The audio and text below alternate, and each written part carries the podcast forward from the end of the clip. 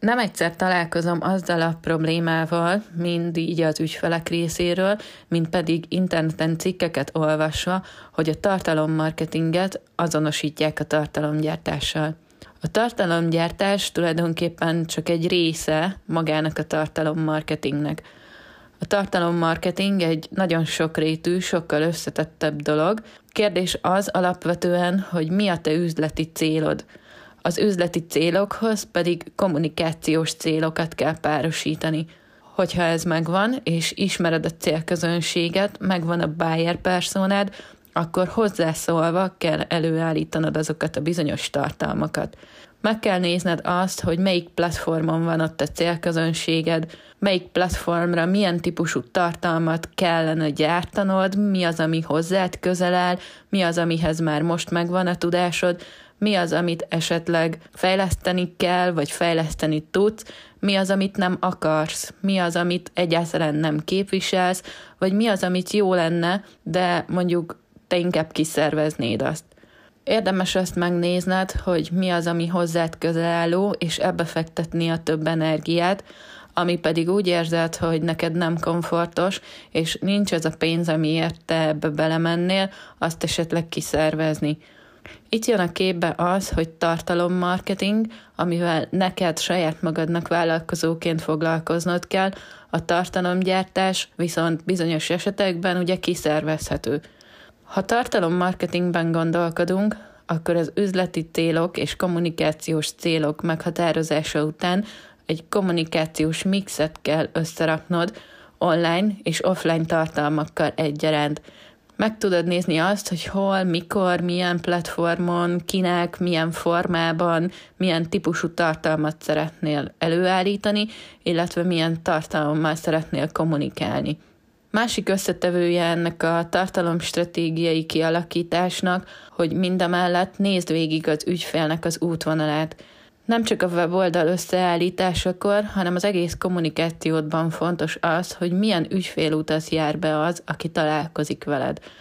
Fontos a több érintéses kommunikáció, tehát, hogyha egy tartalmat létrehozol mondjuk a weboldaladra, teszem föl egy blogbejegyzést írsz, akkor azt ugyanúgy megjelentetheted közösségi médián, feldolgozhatod többféle formátumban, megoszthatod akár videóban is, és gyakorlatilag ez már a tartalomgyártásnak, a tartalomkészítésnek az alapjául szolgál.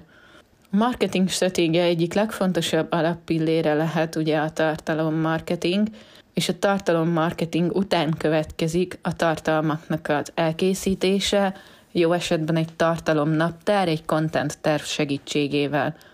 Sokszor látom sajnos azt, hogy ezeket a fogalmakat összekeverjük, illetve összekeverik az én ügyfeleim közül is sokan, és nem teljesen tiszta az, hogy kitől mi várható el, illetve milyen felelősséggel van az iránt. Kiszervezés esetén például nem kötelessége annak a tartalomgyártónak, tartalomkészítőnek a tartalomstratégiával foglalkoznia, tehát nem minden tartalomgyártó készít tartalomstratégiát, és fordítva is, hogyha valaki tartalomstratégiát készít, nem biztos, hogy ő fogja azt kivitelezni. Nagyon jó példa erre, hogyha például szövegírót megbízunk, akkor a szövegíró abban a témában jó, gyönyörű blogbejegyzéseket fog készíteni, SEO szempontokat figyelembe veszi, de nem kell neki gyakorlatilag marketing ismeretekkel rendelkeznie, nem kell olyan széles körű rálátással rendelkeznie arra, hogy neked mi a tartalom marketinged, hogyan fogod felhasználni ezt a tartalmat, milyen mutációban, hogyan fogod ezt utána tovább más platformokon is esetleg felhasználni. Ugyanígy a fotósok vagy a videósoknak a köre is, akik elkészítik ugyan neked biznisz fotóidat, vagy készítenek neked rövid videókat a szolgáltatásodról, de azt, hogy te utána hogyan marketingeled tovább, hogyan építed bele a tartalom marketingedbe, hogyan építed bele a stratégiádba, az már a te feladatod lesz. Kisvállalkozóként nehéz egy kicsit ezeket különbontani, mert egy személyben dolgozunk ugye mindenen, egy személyben próbálunk minden területen helytállni, mégis ha úgy gondolod, hogy neked igen profi weboldalra van szükséged, akkor nyilván egy fejlesztőt, egy webdesignert meg fogsz bízni azzal, hogy tervezze meg és készítse el, de ugyanígy a bizniszfotókat is, amik ezen megjelennek, nem te saját magadtól fogod megcsinálni esetlegesen a nappalitokban, vagy ugyanígy, hogyha olyan szövegeket szeretnél a blogodban, amik SEO szempontoknak is megfelelnek, és még rendszeresek is, és érdeklődőket vonzanak, felcsigázzák a vágyat a te szolgáltatásod iránt, akkor érdemes egy szövegíróval is együttműködni. Tudom, hogy nem lehet mindent kiszervezni, ezért is próbálok egy kicsit ilyen szélesebb körű rálátást adni most is a témára, illetve így a podcastok során is említeni azt, hogy mennyi minden dologra oda kell figyelnünk, és higgyétek el, nem lehetetlen, csak tudnunk kell azt, hogy mire figyeljünk oda. Pont ezért mondom, hogy a tartalommarketinget azt kezeljétek külön, ez az egésznek a rendszere, egy tartalom stratégia, amit először fel kell építeni, ahhoz, hogy utána jól tudjon az összes többi tartalomgyártás is működni, tudd azt, hogy mikor, miért, mit posztolsz, és kinek posztolsz például. És nyilván itt nem csak a közösségi médiáról van szó, nem csak az a tartalomgyártás. Említettem a blogokat is, ami ugye a weboldalra kerül elsősorban, de ide tartozik például a képek mellett az infografikák is ide tartoznak, a különböző animációs videók is. Rengetegféle tartalomtípus van, ebben most azért nem mennék bele részletesebben, viszont az biztos, hogy az egésznek az alapját egy stratégia kell, hogy képezze. A stratégiához pedig kell egy témakutatás, kellenek a témakörök, amikben érdemes tartalmat gyártanod. A témakutatás mellett pedig fontos ugye azt is meghatározni, hogy ezekkel mi a célod, hogy mi az, amit szeretnél a tartalmaiddal elérni. Lehet ez márkaismertség növelése, amikor egy-egy témában ugye a jártasságunkat bizonyítjuk, ügyféledukáció, amikor elmagyarázzuk neki például, hogy miért szükséges, vagy mikor szükséges coachhoz fordulni. Egy csomó olyan dolog, amit te a te területeden azért sokkal jobban tudhat, mint én. Ugyanakkor a tartalmakkal fontos azt is elérnünk, hogy előbb-utóbb az érdeklődőt ügyfélig generáljuk, tehát egy lead generáló célja is lehet. Ez például weboldalaknál ugye a SEO kereső optimalizált tartalmakkal, blogokkal érhető el organikusan leginkább, illetve van egy olyan pontja még a tartalom marketingnek, hogy upsell lehetőség, ajánlott kapcsolódó tartalmaknak, további releváns szolgáltatásoknak az ajánlása, ezt mind-mind úgy tudod alapvetően elérni, hogyha kommunikálsz róla, tudod azt, hogy milyen utat jár be az ügyfeled, az érdeklődőd, és mi az, ami őt még érdekelheti, hogyha ezt a szolgáltatásodat mondjuk már ide igénybe vette. Tartalommarketing kapcsán egyre inkább szóba kerül a ChatGPT és a mesterséges intelligencia használata.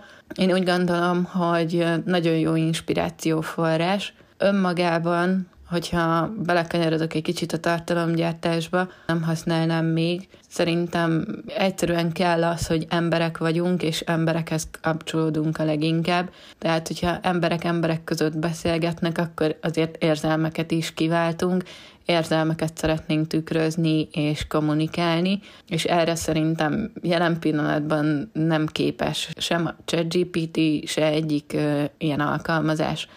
Fontosnak tartom az élménymarketinget, erről már beszéltem egy korábbi podcastban, érdemes ezt az epizódot visszakeresnetek.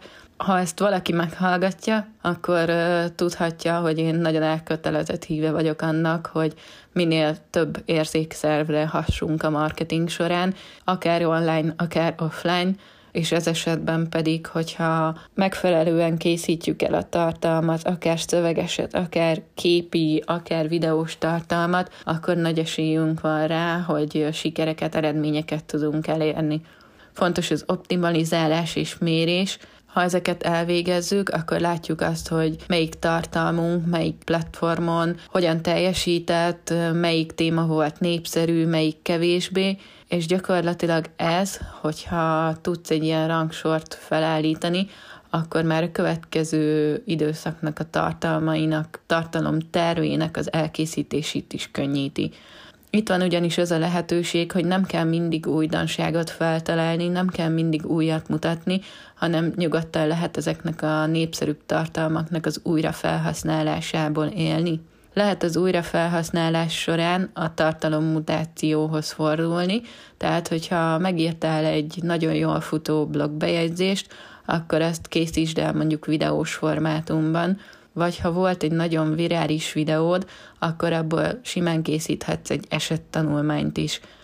Hangsúlyozni szeretném, hogy a tartalommarketing szintén egy olyan stratégiai gondolkodást igényel, és a folyamatokban való gondolkodás az itt is nélkülözhetetlen. Hiába mondod azt, hogy neked most akkor szuper jó fotókra van szükséged, amiket kirakhatsz a közösségi médiába, az csak egy dolog. Hogyha tovább gondolkod, akkor a fotókból mit tudsz még kihozni, milyen tartalmakhoz tudod még hozzátenni, mi az, ahol még fel tudod használni, ezt érdemes végig gondolni. Tartalommarketingben azt is gondoljátok végig, hogy nem csak a tartalomról szól az egész, hanem arról is, hogy emberek emberekkel kapcsolódnak, tehát, hogy legyen benne egy bizalomépítő jelleg, legyen benne információ, legyen benne szórakoztatás. Hogyha megvan gyakorlatilag a tartalomstratégiád, akkor nagyon jól látni fogod, hogy melyik tartalomnak mi a célja, hogyan illeszkedik az kommunikációs célok kivitelezésébe.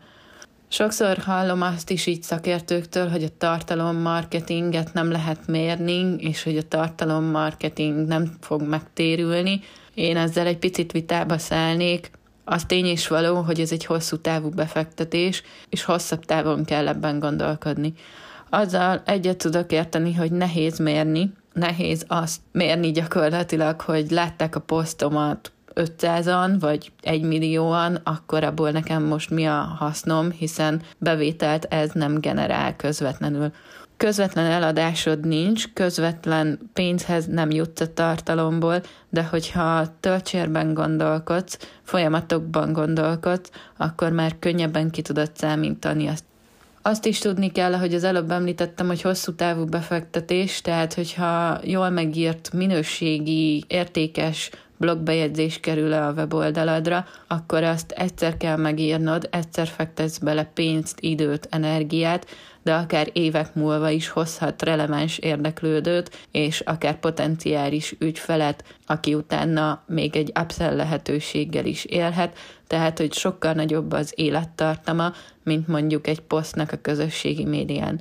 De ezt tény és való végig kell gondolni, és ezért is mondtam most már többször is egymás után, hogy folyamatokban kell gondolkodni, és stratégiában kell gondolkodni, hogy ez ténylegesen mérhető legyen, illetve itt van ez a dolog, hogy ha stratégiában gondolkodsz az egész marketingedet tekintve, akkor egy dolog az online világ és az online jelenlét, de ne feledkezz meg az offline lehetőségekről sem.